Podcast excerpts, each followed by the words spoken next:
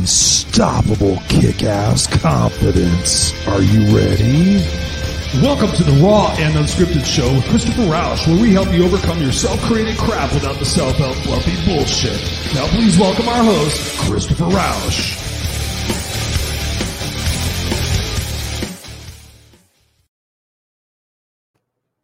Da-na-na, da-na-na, da-na-na-na-na-na. Pardon me while my inner monitor cup comes off right as we're starting the show. What's up, ladies and gentlemen, boys and girls? It's the Raw and Unscripted Show with yours truly, Christopher Roush, the No Excuses Coach, the place where I help you overcome your self created crap without the self help fluffy bullshit. What's going on, ladies and gentlemen? It's Tuesday night, 7 p.m. Pacific Standard Time, your place where you get the raw and unscripted conversations with myself and sometimes a guest. So we are privileged tonight to have an amazing guest, which I will be introducing here just in a moment. But ladies and gentlemen, we have Ray in the house. Ray in the house. What's up, Ray? Good evening, Misfits. Misfits for life. Yes, ladies and gentlemen, you guys watching this, you guys are the Misfits for life. Hey, we got Susan in the house. We got two of our 75 hard unstoppable people in the house. What's up, Susan? Good to see you. 75 hard, ladies and gentlemen. What day is it? What day is it? It's day 22 of 75 hard. Ladies and gentlemen, we are having a blast with it. The 75 hard unstoppables, the group that I'm leading in Facebook, is doing tremendous. Here we are on day 22 of 75 days of self love, self respect, self, self, uh, self discipline. That was the other word I was looking for. Oh my God, we got a party going on here. We got Darlene in the house. She says, Hey guys and girls, what's going on, Darlene? Thank you so much for being here. Uh, Lee's in the house. We got Lee's in the house. He's a fellow 75 Hard Unstoppable. Thank you for being here, brother Lee. Lee is coming to us from Las Vegas. Um, so thank you, brother, for being here and doing your split ships. I hope you're having a hope you're having a great one. So thank you for being here. Um, we got everybody saying hello to one another. I love it. We got Darlene, or we got uh, we got Robert in the house.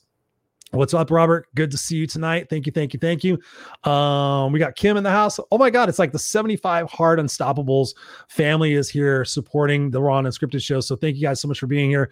And let me just talk about that for a second. You know, 75 Hard, if you guys haven't been following me or the show, shame on you. But 75 Hard is basically 75 days where you commit to doing two workouts a day. One of them has to be outside, and they both have to be for 45 minutes. You read 10 pages of a personal development book. You drink a gallon of water, or in my situation, I tell people drink half your body weight in ounces in water to be safe because if you're a 98 pound woman and you're trying to drink a gallon of water a day that's kind of like crazy. Um, so drink half your body weight in ounces of water take a daily progress picture and a healthy diet including no booze no sugar no bad stuff so you do that for 75 days, and what happens? Your skin starts clearing up. You start having this mental clarity. You start having more strength. You have start having more stamina, and you stop tolerating all the bullshit in your life because you've decided that you're no longer going to tolerate it from yourself either. Holy crap, we got somebody. We're just talking about this this person right now. What's up, bro? Princeton Clark is in the house. What's up, Princeton? Good to see you. Good to see you. Your ears must have been burning because me and my beautiful guests were just talking about you, seeing what was up. Uh, Lee says here, we'll be pressure washing the floor while I listen. Big hugs to Miss Tara. Wait a minute. Big hugs to Miss Tara. Oh, oh, oh, no, no hugs for me, Lee. No, no hugs for me. What's up? Man, Jacqueline says, Jacqueline's in the house. Misfits for life. She says, going to be great as always. Thank you so much. Yes, no, tonight's conversation is going to be crazy. But again, back to 75 Hard. I just wanted to applaud uh, some of the 75 Hard people here. Um, Susan says, I got two miles in this morning. Awesome, awesome, awesome so yeah it's pretty crazy. Once you start you know once you once you realize how much stuff that you let yourself get by with and how much you don't hold yourself accountable and how much you don't strive to be your best guess what? You don't you don't achieve it. So with 75 hard i decided to do it because i knew i needed to be at my best for everything that was coming up in my life with mr princeton clark with tara with so many other people that are that are that have got some going on. Uh princeton says here lol i got some hugs for you bro. I'm gonna be cashing in on those. I'm gonna be cashing in on those uh, big time. But yeah, it's amazing what happens when you when you get out of your own way and you start realizing that you are capable of so much more. That no matter what you've been through in your past, that you have the ability to reframe your perspective about that to see that it's happening for you and not to you. That's this. That's one of the basis of this show is to get you to realize and to shift your perspective about what has happened to you to be happening, what has happened for you to get you to this spot obviously me as a seventh grade former homeless seventh grade homeless dropout who lived in the back seat of a station wagon who had been on the streets who tried to commit suicide twice. Uh, fortunately i sucked at it had a gun put to my head almost had my head blown off. I'm sitting here today because once you keep going once you start once you keep investing in yourself and you don't stop you don't stop for your excuses you don't stop for anything else you just keep going for what it is that your your your mission in life is really to achieve there's nothing that can stop you right only thing that can stop you is our own self-limiting beliefs that we have within us within, within ourselves. Um, so i know personally for the fact of the journey that i've been on and I was just being interviewed on a podcast literally 20 minutes before this show started live. Um, and they had asked me that. And I said, you know what? I look back on my life and I'm so thankful for all the all the all the all the catastrophic situations, all the negative situations that happened because they taught me how to get through those situations. They taught me how to be resourceful. They taught me how to look at things with a different mind, a different mind's eye, so that I can have a different perspective about that. You know, talking about empathy and forgiveness and understanding, those are massively too in, in the road to healing. So I'm super excited with all that said to talk about healing. I think I titled this uh, podcast tonight, what I t- overcoming the unspeakable. Overcoming the unspeakable. So think about that, ladies and gentlemen, just for a second. Have you gone through something that is unspeakable? Have you been through something that's so tragic and so so defining in your life that you have the ability to look back at it now and and look at it as a, as a reason for what happened for you and not what happened to you? My guest tonight is Tara Murney, and I've been privileged to be able to come to know this amazing soul sister of mine uh, and her story, parts of her story. Um, you will find them absolutely uh, mind blowing. But what's more important, what's really more important, what I want you to focus on and what I want you to take notes on is what she has done in her journey to get herself to where she is today, to get herself to where she is inspiring people from all over the globe to take their trash and to make it their treasure to be able to redefine the experiences that that you've been through to find out where it is that you're going, what you're growing through. Um, so without any further ado, I would love to bring to the Raw and Unscripted show my soul sister from another Mister, Miss Tara Murney. Tara, what's going on, darling? Hi, I'm so excited. So excited. So excited. Finally, finally, you get to be on the Raw and Unscripted show been months and months and months, and I've been waiting. And I'm so happy to see Princeton's jumped in here. I feel like we're on Clubhouse again. So it's kind we're cool. on Clubhouse. Yeah, we can make we, we make we can make it a, a family a family re, a reunion. Not that yeah. we've been apart that long. I mean, we're all yeah. doing our thing and and moving the needle on where it is that we need to go. So That's thank right. you. I know I know you're on the East Coast. You're up in Canada, uh, right. uh, where it is uh, 10 p.m. So thank you so much for being here late at night with us here live on the Raw Unscripted Show. Um, so I just want to jump into it. I, I when I when I think about you, Tara, um, I see love, radiance. Mm-hmm. I see healing. Uh, I see transparency. I see honesty. Uh, I see congruency. Mm-hmm. Um, and I see just this powerful soul. Um, how did you get to become this powerful soul? Well, that was a long journey, but uh, you know, have you ever had so much trauma in your life you feel like you're a target? And that was my life for the longest time. And then I stopped looking at it like that and stop looking at it like I'm a target, but these aren't really traumas. I think these are gifts. And that happened actually on my 18th attempt at suicide. And it was this like incredible moment where I was overwhelmed with grief, with regret, with, you know, just feeling broken. And, you know, we all go around this world all the time and we run into these broken souls, but really they're just people that love really, really hard. And I think they've been so hurt and disappointed in their life. They're just, they're running on empty. And I remember my children were upstairs playing. I've shared this with you, but I'm going to share it a little bit deeper with you tonight. So this this time was much different than the 17 before that. And uh, you know, the children were upstairs playing, and you know, I had this big plan that I was going to walk on the back porch and I was going to hang myself, and I just could not get my feet to move. This time it was very different. No matter how much I wanted to move, I couldn't get it to move, and I could hear them laughing upstairs. And I had this horrible overwhelming feeling of regret that I had brought them into this horrible environment, this very violent, very traumatizing environment. And at that moment, their their laughter just kept getting louder and louder and louder. And instead of feeling regret, I was almost brought to my knees. I was like brought down with gratitude. And I had I was screaming, God, tell me why? Like why? Why why is all this horrible things keep happening to me? And you know, I think when you surrender to your soul, that's what it is. We talk about this all the time. Princeton talks about it all the time. It's just this trust and this like unwavering faith. And if you ask, you shall receive. And I was screaming at him, like, why, why? And it just brought me to my knees and I found gratitude. I found gratitude for everything that I had been through in my life. And my journey's been super long since the age of 14. And that pivotal moment changed my life. And so now I look back along my journey and I've been through some pretty traumatizing things, but they were gifts. And I didn't recognize it back then, but now I do. Absolutely. And every day that I keep going on and on, and the more people that I meet, um, and I can see how I can transform their lives, I'm super grateful for everything that I've gone through in my journey.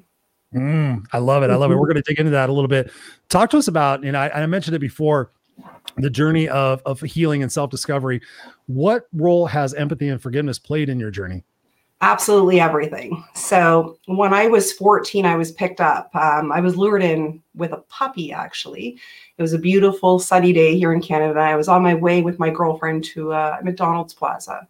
And uh, we were just talking and laughing and being 14 year old girls. And this Jeep had dro- drove by with two men in it and a little puppy. And like 14 year old little girls were like, oh, look at the dog, look at the dog. And that life, that day, sorry, forever changed my life. And I was trafficked for years after that. And the hardest uh, part for me was learning to forgive the people that hurt me the most and this included my father this included those men and but i realized i was never going to heal. I was never going to get better unless i learned to forgive myself first and then i learned to forgive everybody that everybody else that hurt me. Because if i wasn't forgiving them i was just shackled to this bitterness and this anger and this resentment. Like you would look at me now you know me pretty well. You know i'm so loving i'm so caring, I'm so empathetic. But I was the girl that would run at you if you looked at me sideways from across the street because I was angry you know angry people or hurt people and hurt people hurt people. And i just got so tired of feeling like that and i just wasn't in alignment. I knew that's not who i was. I was always raised the little girl i'd pick up things on the floor when people dropped them i'd hold doors for people. Like i was just and i never wanted anything in return. I just wanted to be good to people. And i think it was taken from me and i just became this really angry and bitter person and child growing up. So i had to learn to forgive and that's really what set me free. And I started this beautiful healing journey. You know, I started doing a lot of deep meditation, Hakomi, Rolfing. Rolfing is a deep tissue massage. Oh yeah, I know that. Uh, I did a lot of journaling. I had 26 journals in my possession from the age of 14 to about 33. And that's how we figured out that it was 18 attempts because I went back through them with a doctor once. Um, but I did a lot of journaling, and journaling is a beautiful way to get your feelings and your emotions out, out onto paper and to deal with them. A lot of people take them and they bury them and they just pretend they're not there. And then something, you know, traumatic or st- stressful comes along and then they blow up because they haven't dealt with them face on. So I really, I took that journey. That journey was long. That journey was hard and it was ugly as hell. But, you know, you have to, or else you're not evolving, you're not growing. And then I'm not able to help the people that I wanted to help. So. Absolutely. No, thank you. I mean, forgiveness and understanding, forgiveness and empathy for me, same thing situation, thinking about my mom and all those like the anger and the resentment I had for her for for for having us be homeless, for picking the cats over me, for me going hungry at night, uh, for her, you know, picking men over me, picking everybody over me. Yeah. That anger and that resentment was was tough. But yeah. it wasn't until I started like, okay, realistically saying, okay, what would I might I have been like her had I gone through her experiences? And that was a way for me to do a frame reshift. Like, okay, she's the person that she is today, and I don't like it. I don't agree with it. I don't understand it. I don't. I expect something different. However, had I gone through the experiences that she had gone through, might I be like her? Yes. I remember, I remember, I remember that she used to say, I did the best I could with what I had. And I used to call bullshit. I'm like, no, you didn't. No, you didn't. But through that discovery and through talking through so many people who have been able to have empathy and forgiveness for for past traumatic experiences, they said that they said basically I had to put myself in their situation. And I'm yep. like, how do you do that? Yeah, I mean, coach, coach, that, I, that I have mastered because my my father my father was a great father growing up, especially when we were really really little. Things got really really tough because at the age of 15, so 14 I was picked up. 15, my mother was involved in a horrific car accident and she hit her head so bad they diagnosed her with DID. So she had an atrocious amount of different personalities. And I think looking back in hindsight, no wonder my dad was angry. First of all, he grew up without parents. He grew up on the street. There was like 16 of them. I think there was 14 of them left because several of them had passed away.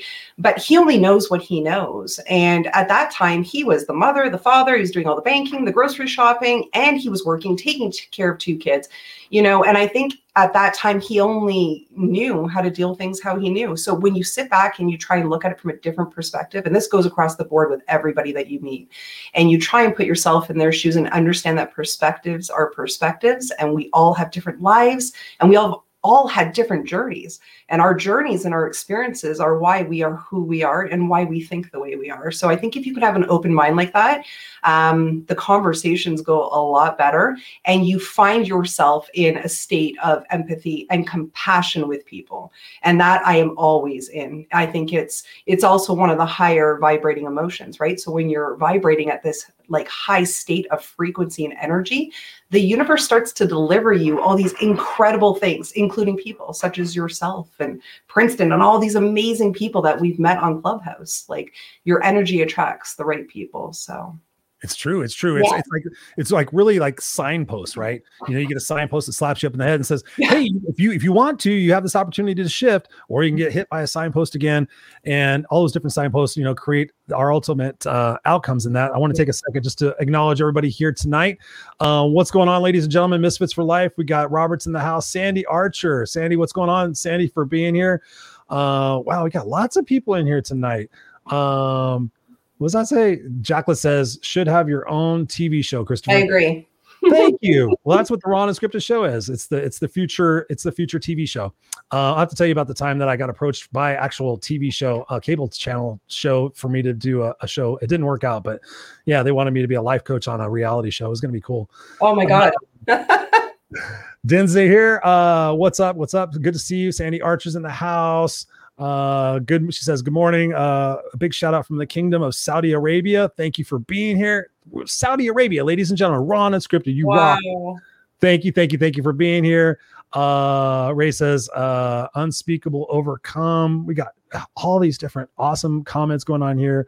Look at Ray. Ray's already even promoting you. He's got your Facebook.com. Ah, you're so cute ray Ray is rocking it. Uh, we got Monica in the house. She says, light journey. yes. Uh, Monica's in that. Yep. She says, uh, forgiveness. You guys are just all look at all the comments. Matthew's in the house. What's up, Matt? Great singer, by the way. Matt says, great message about forgiveness. Forgiveness is the first to help find freedom and move on. That's right. Yes, it's so true. It's so true. When I think about my journey, Tara, and uh, I'm not sure this about you. Um, when I think about my journey, part of that healing process was me shifting from short-term gratifications to get me through those moments where maybe I had anxiety or fear or whatever. So I would go to short-term gratifications, drinking, drugs, smoking, sex, you know, everything. Um, what what was that for you? Did you have a short-term gratification? And what was that like for you breaking that and, and looking and realizing that it was more important about the long-term result versus that short-term gratification? So my journey is a little different. So I think what happened with me when I was picked up when I was 14, I am defiant. I am a Sagittarius. Any Sagittarius is on here know exactly what I'm talking about. If you tell Tara she can't do something, she's going to show you she can. But I also don't like being told what to do. so when I was picked up, I was very defiant with these men. And so the only way that they were going to handle me was they, first of all, they branded me much like they brand cattle.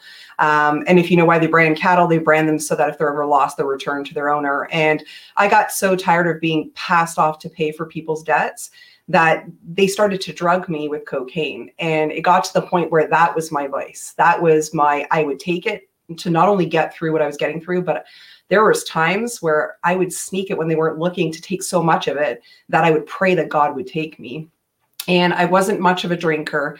Um, but when I had come out of this, I had to get off of that. And that was really, really, really hard for me. I didn't have anything that I didn't have any short term gratification, things that I ran to. I just knew long term what I wanted. This whole entire time, throughout this whole process, from the age of 14 to 33, um, I knew this wasn't my life. It is so hard to explain to you, but I used to sit there and look at the mirror at myself and see like this fraction, fractured version of who I used to be. And I used to be, this isn't my life. Like, there's got to be more. What is this? What is this? And so my long term um, goal was to come out of this and figure out what all of this was. And I wasn't much for drinking. I wasn't much for drugs. As soon as I got off of that, I have never touched drugs ever in my life. Um, I didn't have that same journey. I didn't have those short gratification moments. Mm, yeah, I mean, you're fortunate in that situation because a lot Yes. of people I talk to, you know, come out of that and it's like replacing that crutch that got them through that situation. They're like, if I lose the crutch, am I going to go back to that situation mentally or physically? So they're that they're that association of not Yes. wanting to remove that crutch is massive. Yes. Um, You know what? To be honest with you, I might have. I might have because you know I went. I had gone to a doctor. I was going to the doctor every week. I was having panic attacks and anxiety attacks like several times a week, and I kept going to the emergency room thinking I was dying. And they kept saying, "You're fine. There's nothing wrong with you." And then eventually they handed me over to a psychiatrist and said something's wrong with her, and they diagnosed me with complex post-traumatic stress disorder, high functioning anxiety, and clinical depression. And I think if I hadn't have had my children at the time, I might have resorted back to that because I would have moments. They were traumatizing. If you ask my husband, I would hear somebody say something, or I would see something on TV or music. Music was a trigger for me. And all of a sudden, I would have a flashback of something. And so it would have been really easy for me to kind of put a band aid over that with drinking and drugs. I, I could see that happening. But I'm so grateful at that time when it started to really happen badly for me. I had my children and I knew that my priority was my beautiful children. And so my focus just went there. Mhm. So when you think, when you think about the 18th, uh, 18 attempts of suicide, what what prevented you from seeing your big why in those moments? I think because I was just so lost, I was so hurt. Um, you know, when I was younger, um, in grade six, I was assaulted by some young boys, and my father didn't really respond to it the way I think I wanted him to. And I think during this whole ordeal, that thing was buried, that feeling was buried, and it all came up. And um, you know, I had gone through so much. I, I don't, I don't really know. I don't know. I don't know. Hmm. I think, you know, I, I couldn't figure out my why because I was so broken. I think people get this feeling, you know, when they go through something so traumatic, they feel alone. There's no one else in the world who's going through it. Nobody understands. You know, and at that time, I also couldn't tell anybody. There was nobody I could talk to. I couldn't talk to my father. He was so angry at that moment. I didn't have a lot of friends. We had just moved actually to a new area. Um, but it's funny that you mentioned that because all of the times that I attempted to take my own life. I never wanted to die. I think people who truly won't, you know, they attempt to take their lives, they don't want to die. They just want the pain to stop. And all those times, if I could take you through every single one of them, one day we'll we'll share some time and I'll go through my journal. Somebody would show up. It was the craziest thing. It was like they just showed up to stop me. And on the 18th time, there was no one there. And so I really wasn't focused on my why. My why came on that 18th attempt. My why came, I'm telling you, when I surrendered to God and I said, What is this all for? And this um, enormous sense of like gratitude and forgiveness came over me. I could never find the words to tell you like how magnificent and the magnitude of it, but it really just put everything in perspective for me. And that's where I found my why. I realized all these things that I had gone through, and I have been through some stuff. I have seen some stuff probably a majority of your viewers will never see in their life, and I don't hope that they ever do. I have seen people murdered in front of me, I've seen people tortured in front of me, I've seen some horrendous things. And but I know why now. I know it's because now I can sit with anybody. I can have clients come to me. I can have people like my friends like you, and we can have some pretty in depth conversations. And I will always be there with a compassionate heart, with an understanding that we are more than just what we see. Our stories are written for us way before we're here. And when you learn that, and you learn that your gifts aren't really for you, they're for you to pass on. I'm sure you have some viewers here that are just waiting to hear that one thing, or you say something a certain way. Like, I love how mm-hmm. you talk. You just tell it like it is. And somebody just needs to hear that one thing and it changes their life. And for me, I think all looking back, you know, I was never a target for all of this trauma. It, they were all gifts. And how lucky am I really to have that happen to me? And now, what it's allowed me to do is tap into my soul. And this is what I call my soul bound. This is where you surrender to your soul and it allows you to tap into your intuition. Me and Princeton, and you talk about this all the time. We all think we have just our binary, our gut instinct, you know, that thing that stops you from stepping off the sidewalk and getting hit by a car or, you know, not going into that building, not turning left, not turning right. But there's four stages of that. We are so beautifully designed. And how can you not be grateful for that? So it's really to shift from victimhood into your purpose and into your why. And it's really taking a journey back to yourself. It's forgetting everything else everybody tells you. You know, you go to the doctor, they write you a little prescription, they tell you you're going to be stuck on this for the rest of your life. That's what they told me. I refuse meds, I refuse hmm. therapy. I just took a journey back to myself. And that's probably one of the most beautiful journeys you can ever take is the one back to yourself. And then you find your why. So that is I love yeah. it. I love it so magnificent. You just said something I was thinking about my next question. I was like, okay. And then you just said the word victimhood because yeah. so many people are listening right now. And that's, you know, me that I get so pissed. We get pissed off about people.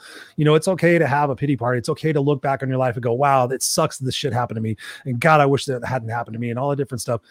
How do you, what, what, what advice would you have for people given the fact that you were like, okay, I just decided and I've done this what advice do you have for people who are stuck in that victim mindset? Like oh it's their fault. They're in a blame mindset. They're in you know that yeah. person needs to do this and, and these people need to do this before i'll be better. How do you get people out of that victimhood and into owning their life and, and accepting responsibility for where it is that they're at and where it is that they need to be, be going I was in that victimhood state for the longest time. I won't lie to anybody. I, I was there for the longest time.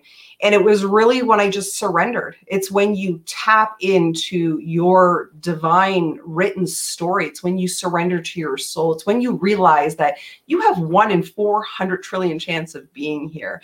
And there are people that are waiting for you. And so the longer you sit there in this pity party, which is self soothing, by the way, it's very self soothing, right? And people get actually addicted to that feeling of that self soothing. It's a mechanism.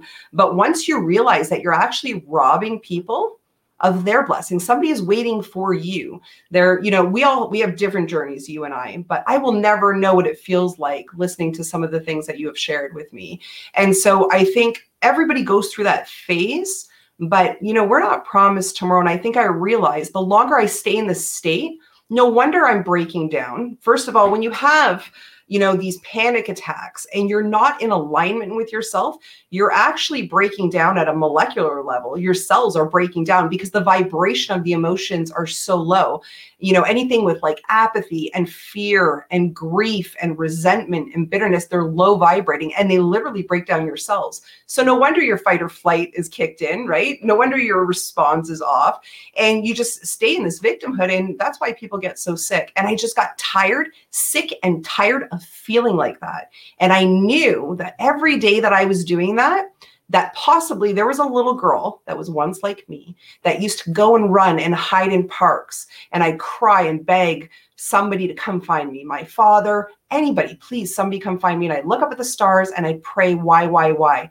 And I just said to myself, there's maybe a little girl that's exactly who I was, and nobody came for me, and I'm going to come for her. And that's what snapped me out of it. It was pick up your pants. And then I also looked at it very differently because I'm a compassionate person. I have been through a lot, but there are people that have been through 10 times more than me. So, you know, I'm super grateful pick up your pants, pull them up, and let's go and go help some people. And it's really just surrendering whatever you think, you know, is meant for you. I believe, like, whatever happens, I don't fight it anymore. It's because if that door closes, I know it's because that one's for me because this man upstairs has never led me astray. He's put all the right people in my path.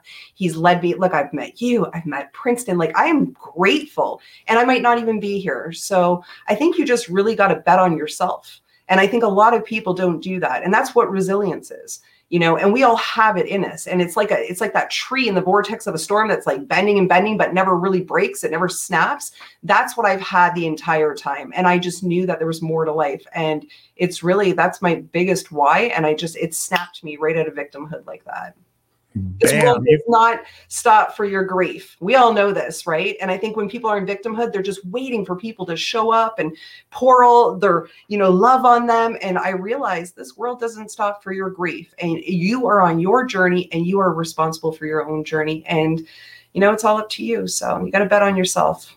It is, it is, it is. Susan Day says, I love this. Well, uh, Susan. Yes, yes, yes. Monica says you got to surrender to your soul. You got to surrender. I mean, that was that was a word originally. When I think about words, you know I me, I love words. When me I think too. about surrender, I'm like, that sounds weak. That sounds that sounds like a pussy would surrender. Yeah. Nobody surrenders. You stand and you fight. You fight. You fight. And I know so many people are fighting themselves and they're fighting themselves and they're only going to end up with massive regrets um, when all they have to do is just surrender and let go, which sometimes sounds so easy and simplistic, but it could be so convoluted at Yes. the same time. Because I know I've I know I've been there as well. Like I just need to surrender, but it doesn't. I don't want to. Marlene says here, when you say journey back to yourself, can you share three steps that you took? Yes, absolutely. So the very first thing I did was I started journaling. That was the first thing I did. Um, and Why? that that why? What what prompted you to do that? I think because I had, I really had nobody to talk to, and because I refused therapy and meds, um, and that's a whole new show in itself. But after watching what had happened with my mom, um, and how it did not help her at all, um, it made things worse. Actually, I refused that, so I didn't have therapy, and I really didn't. I really, and this is no offense to any beautiful therapists watching or on here right now, because there are some incredible therapists but i think i just didn't i didn't feel that connection with a therapist that i needed. I felt like for him or her to understand me they really had to drown in those dark waters that drowned me in the first place to fully understand me so i i just started writing and i realized there's no one reading it and i won't be in trouble or be looked you know shunned upon for what i'm writing and i just i loved it and it's very self-soothing and it's healing because you're allowed to get out all of these emotions sometimes we don't say things in front of people because we're afraid of how they're going to respond or how they're going to react. And I didn't have that with the journaling. So journaling was number one. Meditation was number two. I was meditating once a day and then it, it grew to twice a day. And when you meditate, um, the energy that flows through you is so profound and you are just aware. And it's that moment of breath and it's that pause that we don't do very much in this life.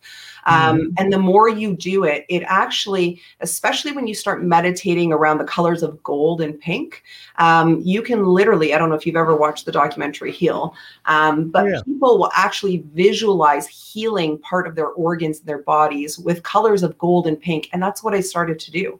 And I started to do it every single day. And then it just moved up to twice a day.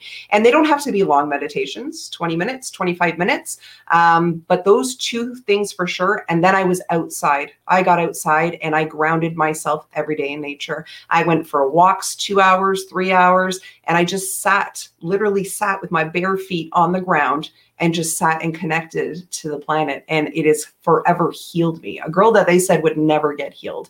When I had my stroke at 23, you can see a little bit of remnants in my eye. The very first thing I did was run out and ground myself again. So, yeah, those are top three. I could give her more. There's Hakomi to do, there's Rolfing to do, um, and music. Music was huge for me too. Music for me, I love music. This is a music home. Um, we play music and we play all the old stuff. We play Johnny Cash and Elvis. My kids all know every single song word for word, but there's something very beautiful about music. And again, it's the vibration, it's energy. We're all energy. Everything is energy. So I think if you surround yourself with the high vibrating um, emotions of energy and people that vibrate at such amazing frequency, like you, Christopher, Mhm. Yes. gotta have that. it's contagious and actually it'll it'll like you make me want to level up and your energy is so amazing so surround yourself with people like that and the universe will deliver It will, it will, Yeah. it will.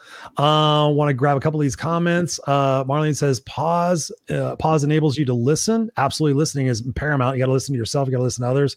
Robert says here, writing is something I found very healing. yeah Um, yeah. Marlene says also, you only believed in your self-reflection. Um, connection to earth. We got that going on. We got Johanna in the house. What's up, Johanna? Hi, vibe. What's Hi. up?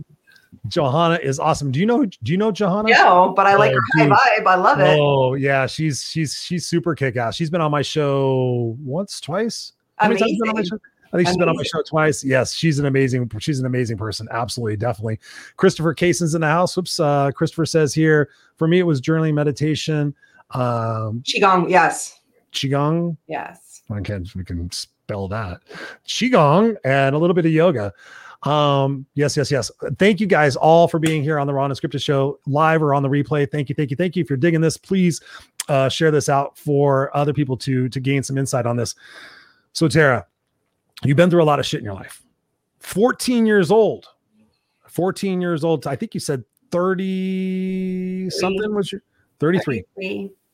so in that time i can only imagine that your level of this this this word called trust might just be exhausted. How did you learn to develop how did you learn to develop trust again in your fellow humans after being Um, what you've been through? You know what? So for the greater part of my journey, like once I got away from those men, which uh, again, God stepped in. Uh, they had, I think you know this story, but I'll, I'll tell it a little bit more in depth for you. They had taken me to a lake one night, and my intuition knew it was me and another girl, and we came up in two cars, and I, I knew that something bad was going to happen. I just knew my spidey senses were off, and they walked me into the water and he was being playful whatever and then he grabbed me and he threw me under the water and he was holding me there and i could hear this yelling and this screaming that was like run claw run run. I just kept hearing it hearing it and i came up and i i gasped for my breath and i started clawing his face and i swam and i swam and i swam. And i remember when we got there he had turned the uh, ignition off but left the keys in and i ran for the car. I did not look back. I did not nothing. And when i was younger i was really fast actually. I used to run a lot of track and field. So that was my advantage. I got in the car and i never looked back. And after that, I I went from one bad relationship to the next because, of course, I have no self love, I have no self worth, just such a broken young girl. And then I meet the man of my dreams, and he is the father of my three children. And he is a covert narcissist.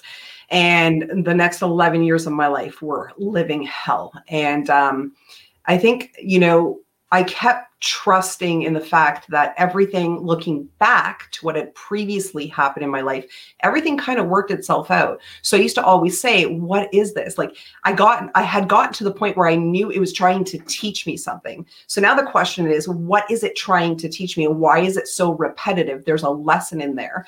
Um, beyond the fact that I was depleted and, you know, clinically depressed from living with this man, um, I just trusted because you know all these times people showed up when i could have taken my life. All these times he had saved me from situations. And you know i just trusted that this story of mine was much bigger than me. And it's just to surrender. Trust and surrender go hand in hand.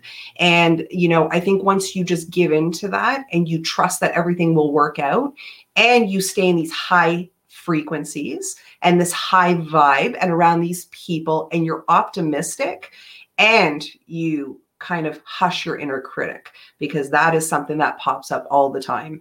Um, once you learn to do all of this you just trust in the process. Like i never look at things as challenges anymore or I'm, I, i'm frightened of them because i know that there's a reason. There's a bigger purpose for it and i trust in the process. I trust that it's part of the plan, even if it's something that I don't, uh, you know, agree with or I don't feel that it's in alignment with me. I know that there is a bigger reason further down the road, and mm. so trust for me is huge, and that is that's a big pill to swallow, considering all the people that have hurt me and misled me that I did trust. Um, but I, I'm grateful for it all. So you just continue to have. It's a little bit of faith, Christopher. It's trust in that process. Yeah, it, it is. But you know, if you ever look back at your life, um, I'm going to switch the show on you for a second. If you look back in your journey, and you've had quite a hard journey too, look at where you are now. Um, would you be able to say that you can trust it going forward, knowing that everything that has happened has led you exactly to where you are right now? You just have to trust in the process. You do, you do, honestly. And for me, Tara, and I love that. I love that. Um, for me, the delineation I make is am I in the moment or am I in the results? Right? Yeah.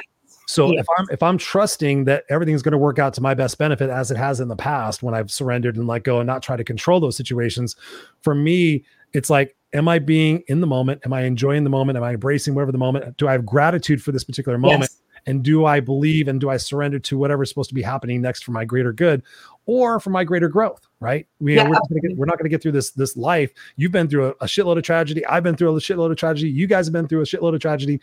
It doesn't mean we we have a we have a we have a, a, a a quota and once we reach the quota we don't have anymore yeah. we all still go through we all still go through tragedies and for me and, and and hard times for me even with covid and dealing with my son and everything else it's like what do i have i have the moment i can't control what the virus is doing i can't control what politics right. what i've got the moment so as long as i'm in the moment i'm enjoying whatever the moment is is bringing and i and i string those moments together then the results will manifest for themselves am i right yes Yeah, you got it. You got it. It's being it's that pause that I'm talking about and that like that breathing and just being it's grateful. Even if it's a moment that you're like, "Ah, you know what I mean? Like what is this and why is this happening?" You just be grateful for it because number 1, it could be so much worse. And number two, being in that state of gratitude. I'm probably very repetitive with you. You've heard me say it a million times, but the states that are higher, so gratitude, forgiveness, love, joy, peace, they vibrate so high that when you start to vibrate at that frequency, whatever thoughts that you put out into the universe, they will match it. This is how I won the lottery when you stay that high in that frequency and then you know you control your thoughts and it's like a garden in our head. We get to choose which seeds we plant and i always plant ones of love and gratitude and forgiveness and humility integrity compassion. When you start sowing those seeds and you can sow other people's seeds with them. Like i would come and sow seeds in your garden and but i need to take care of my garden as well. We still have to take care of our own garden. But when you start doing that the thoughts that come in your head start to kind of reflect all those things. And it's the strangest thing. And then the universe will match that frequency. And then all of a sudden, you'll start seeing all these incredible results. And they'll come out of nowhere, unexpected opportunities, people like yourself. Like I met you out of millions of users on Clubhouse. Why is it that you and I were aligned? Right. Why was it that you and Princeton were aligned? And Lance, there's a reason. It's because people like that vibrate at a certain frequency. They understand what compassion and and being in that moment is and pausing and love and all of the beautiful things that I think a lot of us get so caught up in the outside world the coronavirus and it's this chaos. Well the chaos within you is a reflection of the chaos without what outside of you is a reflection of the chaos within you right? So i think when you just start to focus on the right things in your life and trust the process it'll all come into play. And i'm a walking example of this and i think the hardest thing that i've ever had to tackle in my life is not even the forgiveness and the gratitude. Yeah, that was hard, but it's this inner critic. And we all have this inner critic. And I think, you know, just wishing that it's just going to go away is not what is going to happen because it never really goes away. It never go goes away. away. Go away, inner critic. Fuck off. Leave me alone. No, no. Yeah, I've done it a million times. How do, you, how, do you, how, do you how do you how do you how do you get rid of your inner critic? You or, or do you or do you appreciate it? You shift your relationship with him or her. Okay. So all the inner critic is, this is my personal opinion. Everybody has their opinion. I think your inner critic is fear, really, just with a megaphone. You know, you ain't good enough. You ain't smart enough. You're not pretty enough. You're not worthy enough. No one's going to love you. No man's going to love you. I'm speaking about myself. Like, you're not smart enough. You don't have enough experience. You don't have this. You don't have that. And it's fear. And once you learn, and fear, by the way, is a low vibrating emotion. So as soon as the inner critic pops in, the relationship that I have with her is that ain't going to happen here. And uh-huh. all of a sudden I will shift right away you know thanks for looking out for me kind of thing right? Because you know it's it's it's it's nature. It's we've been embedded with fear to keep us alive but we don't have to live in that state. And so i shift it right away. I'll look around the room and i'll find four or five things that i'm grateful for or i'll just breathe. I'm grateful. And all of a sudden, the inner critic is like silenced. And that's the relationship that we have. And so you can choose to have that kind of relationship, or you can have the relationship with the inner critic where you just keep feeding it. And if you keep feeding it, it's like putting fuel on a fire. It's just going to get worse and worse and worse and then the you know the, the byproduct of that is panic attacks and anxiety and that's when you live really really really small and that's when you're going to live a life you talked about it earlier i heard you say it when you're going to look back in your life with regret because those are years gone that you can never get back and how many people could you have helped if you just stood up against fear and walked through it so actually, I'm at the stage in my life. I, I really hope some listeners understand this and do this starting tomorrow. If it frightens me, I'm running at it. Like I want to run at it and through it. I don't care. Not over it, but I'm going to run through it because I know on the other side of that is something exceptional. If I look at my life, everything I was frightened of that I actually just, you know, said, I'm going to do it and went through like, oh my God, like I didn't see that coming. Yeah. So I know when I'm frightened, I need to go forward. It's so true. I mean, because when I sit there and I talk to people, and I love how you said that, Tara, is when I ask people, you know, tell me about a time that you went through an experience and you grew the most. 99% of the time they tell me about a shitty experience that they did they didn't want to go through that they grew the most i'm like okay so if if i if i if i ask you the question do you learn from your mistakes yes or no most people say yes so i'm like well go make more yes and immediately, absolutely. and immediately their eyes goes what? That conflicts with everything I've been told, all the conditioning process that I've been told all my life is mistakes are bad. Yeah. But yeah. Again, repositioning, it's not a mistake, it's a learning opportunity. It's Yeah. a growth, it's a stepping stone to wherever it is that you go. So I love the fact that you say that. Like I had somebody reach out to me and she said, I have this feeling I have to tell you this. You would appreciate this, um, given how we met and some of the stuff you had said. She said, I have a feeling I have to tell you this. In four months, you're going to go through a really dark time, and it's all about your mom. And I just want you to know that I'll be there for you. And if you need anything, I'll be there. And but I just I felt a need to tell you this, like like a calling or something like that. And I simply looked at her, and it was a Zoom call, and I said, Can we just can we just skip the four months and can I go through it right now? And she looked Bring at me. She's like, she's like, she's like, most people say no. Can we put it away? And I'm like, if you got, if I got to go through it in four months, I want to go through it right now. Let's get on. Let's get it on, and let me figure it out, and then let me get past it because I'm I don't want to spend the next four months going. Wonder what's going to happen in four months. Like I want to get on with Yeah. this. And Yeah, ever since she said that, ever since she said that, I'm like, with my mom, you know, she's she said unresolved issues, and I'm like, okay, well, maybe I got to do some, maybe I got to do some special spice to, to unlock those those unresolved issues. But yeah, I'm like, let's let's run into it because there that that's that's when we grow the most. Yeah, And absolutely. Time, time is of the essence in this life. So for me, it's like, what lessons can I learn? And speaking of lessons, I know Marlene had a uh, had a question back up here. I want to make sure. Um, uh, she said yes, and thank you, Marlene, for asking the question. She says, "Do you have images? Do you have images that you pull from to build strength?" Do I have images that I pull? okay. Well, so I don't really pull images. We don't have enough time to get into this topic. So I'm a dream oracle. So I tap into my dreams. And so I'm a fond believer. I am writing a big book on it. I'm about three quarters of the way done.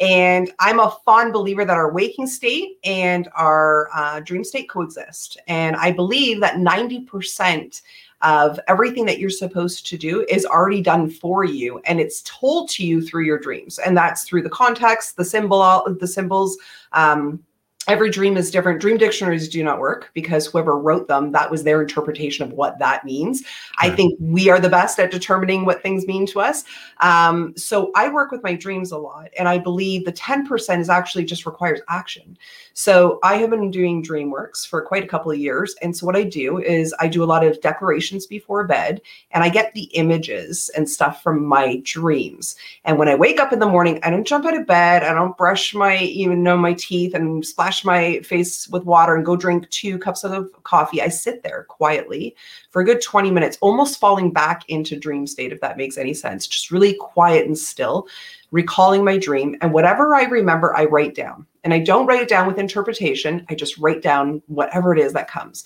Then I go about my day. I come back about midday and I look back over my list and then I start to look at it and build images from the words that I see. And I try to figure out what the universe is telling me it wants me to do. Now, truth is, I have done a lot of what it's asked me to do, and it's all come to fruition. So I think this is pretty profound. This isn't a subject that we hear a lot about. Carl Jung mm. Did a lot of research into this, but other than that, no one really talks about it. And so for me, I'm fascinated by it because it has led me to specific people. For I'll give you a perfect 10 second, 15 second example of this. I had a dream about a guy. I haven't seen him in probably 15, 20 years, but I knew it was significant. So I went on good old Facebook. I found him. I reached out to him. We did a little chit chatting here and there. I think it was on a Wednesday. Um, he's like, What do you do for a living? I told him, and we shared experiences, family, kids, blah, blah, blah. He called me back two days later, offered me a nine month contract at $15,000 a month because I paid attention to my dream. I think a lot of us wake up in the morning and we wave. How many of us just go, Oh, it's just a dream? You know, if we have an upsetting dream or even whatever, oh, it's just a dream. Is it really just a dream? So these are the images that I pull from. And anything around my house is always beautiful images, purples, blues, calming colors. Everything in my house is very, very calming. Um, if that's what she means by images, I don't know if that's what she was referring to, but most of the imagery that I pull, I pull from my dreams. Awesome, awesome. And and, and actually, Susan Susan comes up with uh, a same thing I was thinking about. Don't remember any dreams. I I have I have that situation as well. So Very you do, you just haven't learned to recall them. So Um, I have an acronym for dreams, and the R is for recalling and remembering. Um, and it's very much just like anything that we learn to do in this world, it takes a little bit of practice over and over. Um, but if you sit, I have a whole process of how to do it. But if you sit really still in the morning, it also has a lot to do with your environment. Um, there's a whole i'll give you actually you can give it to your friends on facebook it'll help them through it. Maybe we'll do a, a whole little like half an hour series one That'll night and i'll teach everybody how to do it. Um, but we all do. It's just that we're so used to getting up in the morning we jump out of bed so quickly we're not sitting there in that moment to be still because when you're still and you you're in that like state of waking and dream and you kind of fall back into it it'll all come. If you don't do that and you jump up right away a majority of people on this planet will forget their entire dream within 90 minutes. It might be something, I don't know if this has ever happened to you, where something midday or later in the evening happens, and all of a sudden you'll remember a part of your dream, something will be triggered. Yeah, You deja don't vu or something. remember it. It's like a filing cabinet and it's where it's stored. And so you can teach yourself to put the files in order and to be able to pull out the folder and to recall it.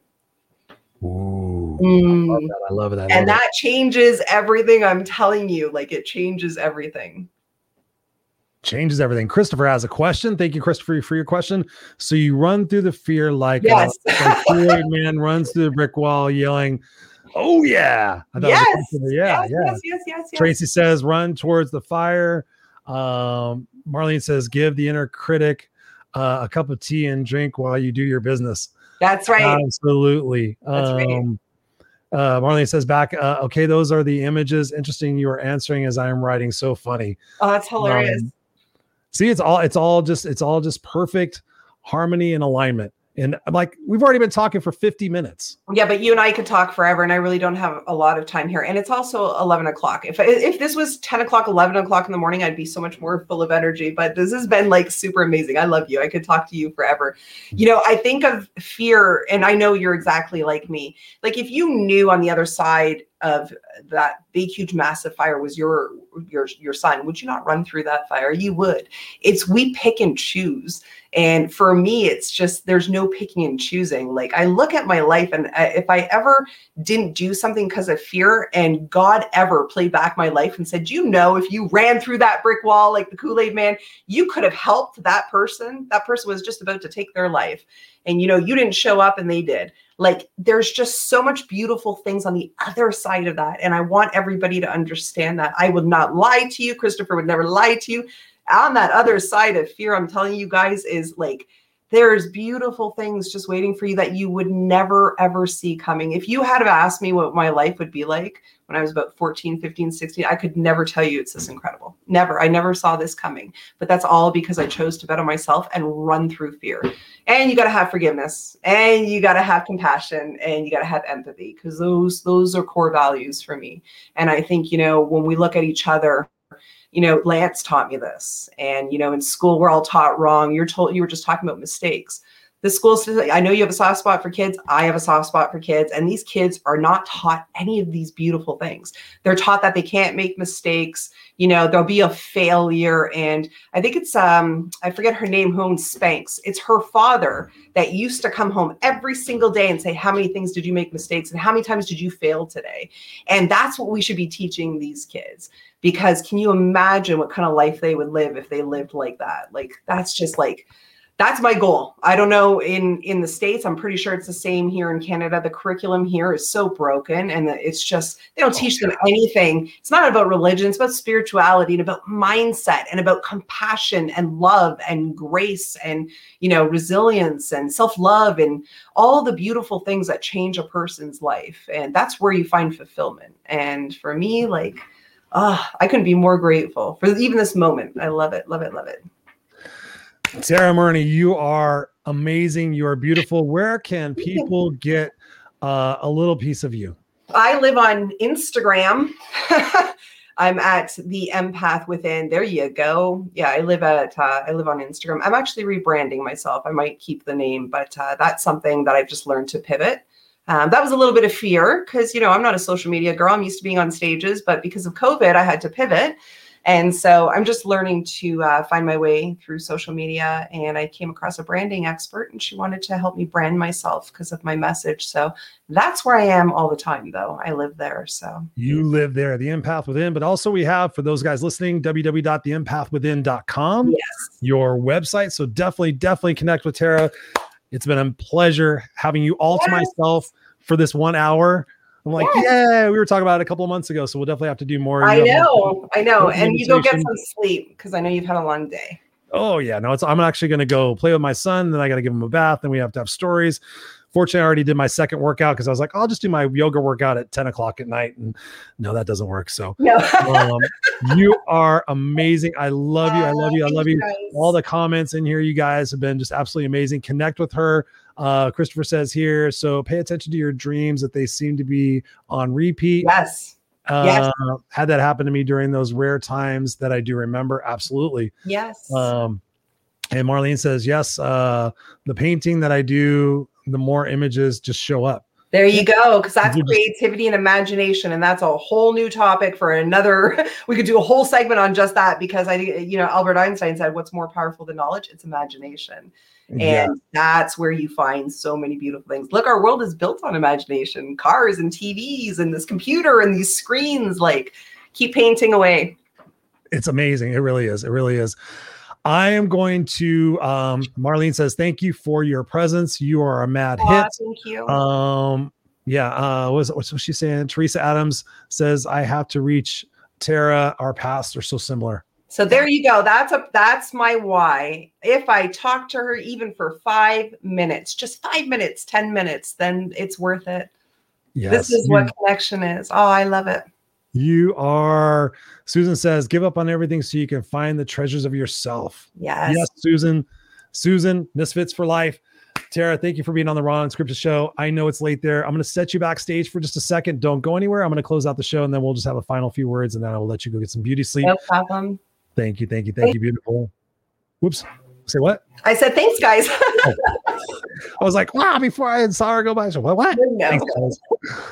Ladies and gentlemen, boys and girls, there you have it, the Raw Unscripted show. Once again, with the Miss Tara Murney, the amazing Tara. Please go connect with her, the empathwithin.com or uh what we said before. I'm gonna have to remember the undersign, the under the underscores. What were the underscores? Uh the underscore empath underscore within. So go connect with Tara. Ladies and gentlemen, we've been talking a lot tonight about the journey, the journey that we're all on, right? Past, present, and future. So it's up to us to decide what our perspective, what our opinion, what our belief is going to be about our past, right? So you get to choose whether you, you believe that your past happened for you or to you. If you happen, if you believe that it happened to you, then that's a potential opportunity for you to think of yourself as a victim.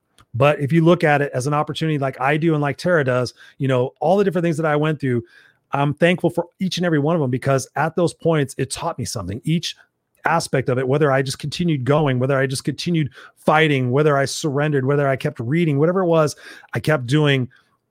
It's it's resulted in me being here, right? It's resulted in me being here. Um, so that's what it's got to be for you. It's got to be a decision for you whether or not you're going to stay stuck and stay complacent and stay miserable based on your own choices and what it is that you're focusing on, or if you could choose to decide, hey, listen, whatever has happened is in the past. I mean, literally, you can't look at it. You can't find the past. It's all right here.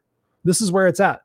So who's the controlling mind in here, right? It's not your brain. It's not the monkey brain. It's your soul. It's the person, it's the observer that is watching all of this. So you have the opportunity to say, you know what? Listen, I'm at a point right now where I'm sick and tired of being sick and tired. I'm tired of being comfortably miserable. I'm sick of, of watching everybody else flying and soaring in life while I'm sitting here miserable, worrying, waiting, and hoping and wishing and praying that something's going to change. It has to change within yourself. You know, you have to learn to find empathy and forgiveness for yourself first and foremost. You have to find love for yourself. If you, how can you expect? I was coaching somebody the other day, or doing a complimentary coaching call with somebody the other day, and I asked them whether or not they loved themselves. And it took them for a minute to kind of realize that they really didn't love themselves, but they wanted to love themselves. But their biggest problem was that other people didn't like them or they felt alone. So I said, based on your vibrational energy and based on the fact that you're not loving on yourself, can you see how that might alienate other people from wanting to love you? You know, again, what I talked about Tara with about trust, right? If you don't trust anybody, I'm not going to trust anybody else. I've been hurt. I've been hurt. Well, nobody's going to go try to pry your arms open and say, Hey, please trust me. They're going to say, Oh, there's somebody that doesn't want to trust anybody. So I'm going to go find somebody that wants to trust somebody. Again, it's about that vibrational energy that we put out into the world that comes back on us, right? And God is my witness. I would not have believed in any of this stuff or listened to any of this stuff five, ten years ago. I mean, that's the woo woo shit. No, no, no. Here's what we do to get plant. Here's what we do to get to result A, B, C, D, and E, F, G. But now there really is a beauty. There's an inner peace when we look at this this this aspect, this journey called life. When you can sit back and go, I'm in the moment. I'm breathing. I'm looking around. I have the opportunity to say what I'm grateful for. I'm grateful for the fact I can go to the bathroom by myself. I have two different people in my life over the course of the last five years who've had colostomy bags. You want to talk about being grateful, be able to go number two in the bathroom, right? I won't be graphic about that, but the gratitude. Did you go into your house and did you turn a faucet and have hot water come streaming out of a wall to take a warm shower? Do you have a nice bed? Do you have pillows? Do you have blankets? Right? The gratitude is in the moment. The joy is in the moment. The joy isn't in pontificating about shit that doesn't matter anymore that you can't relive or, or train or change. It's not worrying about what's going to happen in the future, the uncertainty about everything. It's in the moment. The gift is in the moment, especially with the people that you're around, you surround yourself with. You surround yourself with amazing people. You have amazing moments. You have amazing opportunities. Life is not perfect. Life is not easy. Tara and I both said that, but the fact that you can take what you learn and grow from that and be able to apply that and share that with other people to make the world a better place to, to leave a fulfilling legacy for yourself. That's where the magic happens ladies and gentlemen. That's where the magic happens. Ray says here great show. You are most welcome. He says thank you. You are most welcome. Thank you for being here. Kim bauer says this was great. Thank you. You are most welcome. Thank you. Uh, susan says here for a long time it happened to me when i changed that everything changed. Yeah. So when you decide that you've had enough it's amazing what else will come into your life. I love you guys. Thank you all for being here. Misfits for Life. Go to www.christopherroush.com if you would like to have an opportunity to speak with me. Complimentary, my gift to you to help you get through whatever it is that you got going on my way of saying thank you to my misfits for life here on the kickass nation. Um, go out there and be spectacular. Go out there and live your moments. Go out there and live life on your terms. Be congruent be authentic and most of all be kickass and be classy. We'll see you next time here on the raw unscripted show. I'm christopher roush and you guys go out have an amazing kickass unstoppable day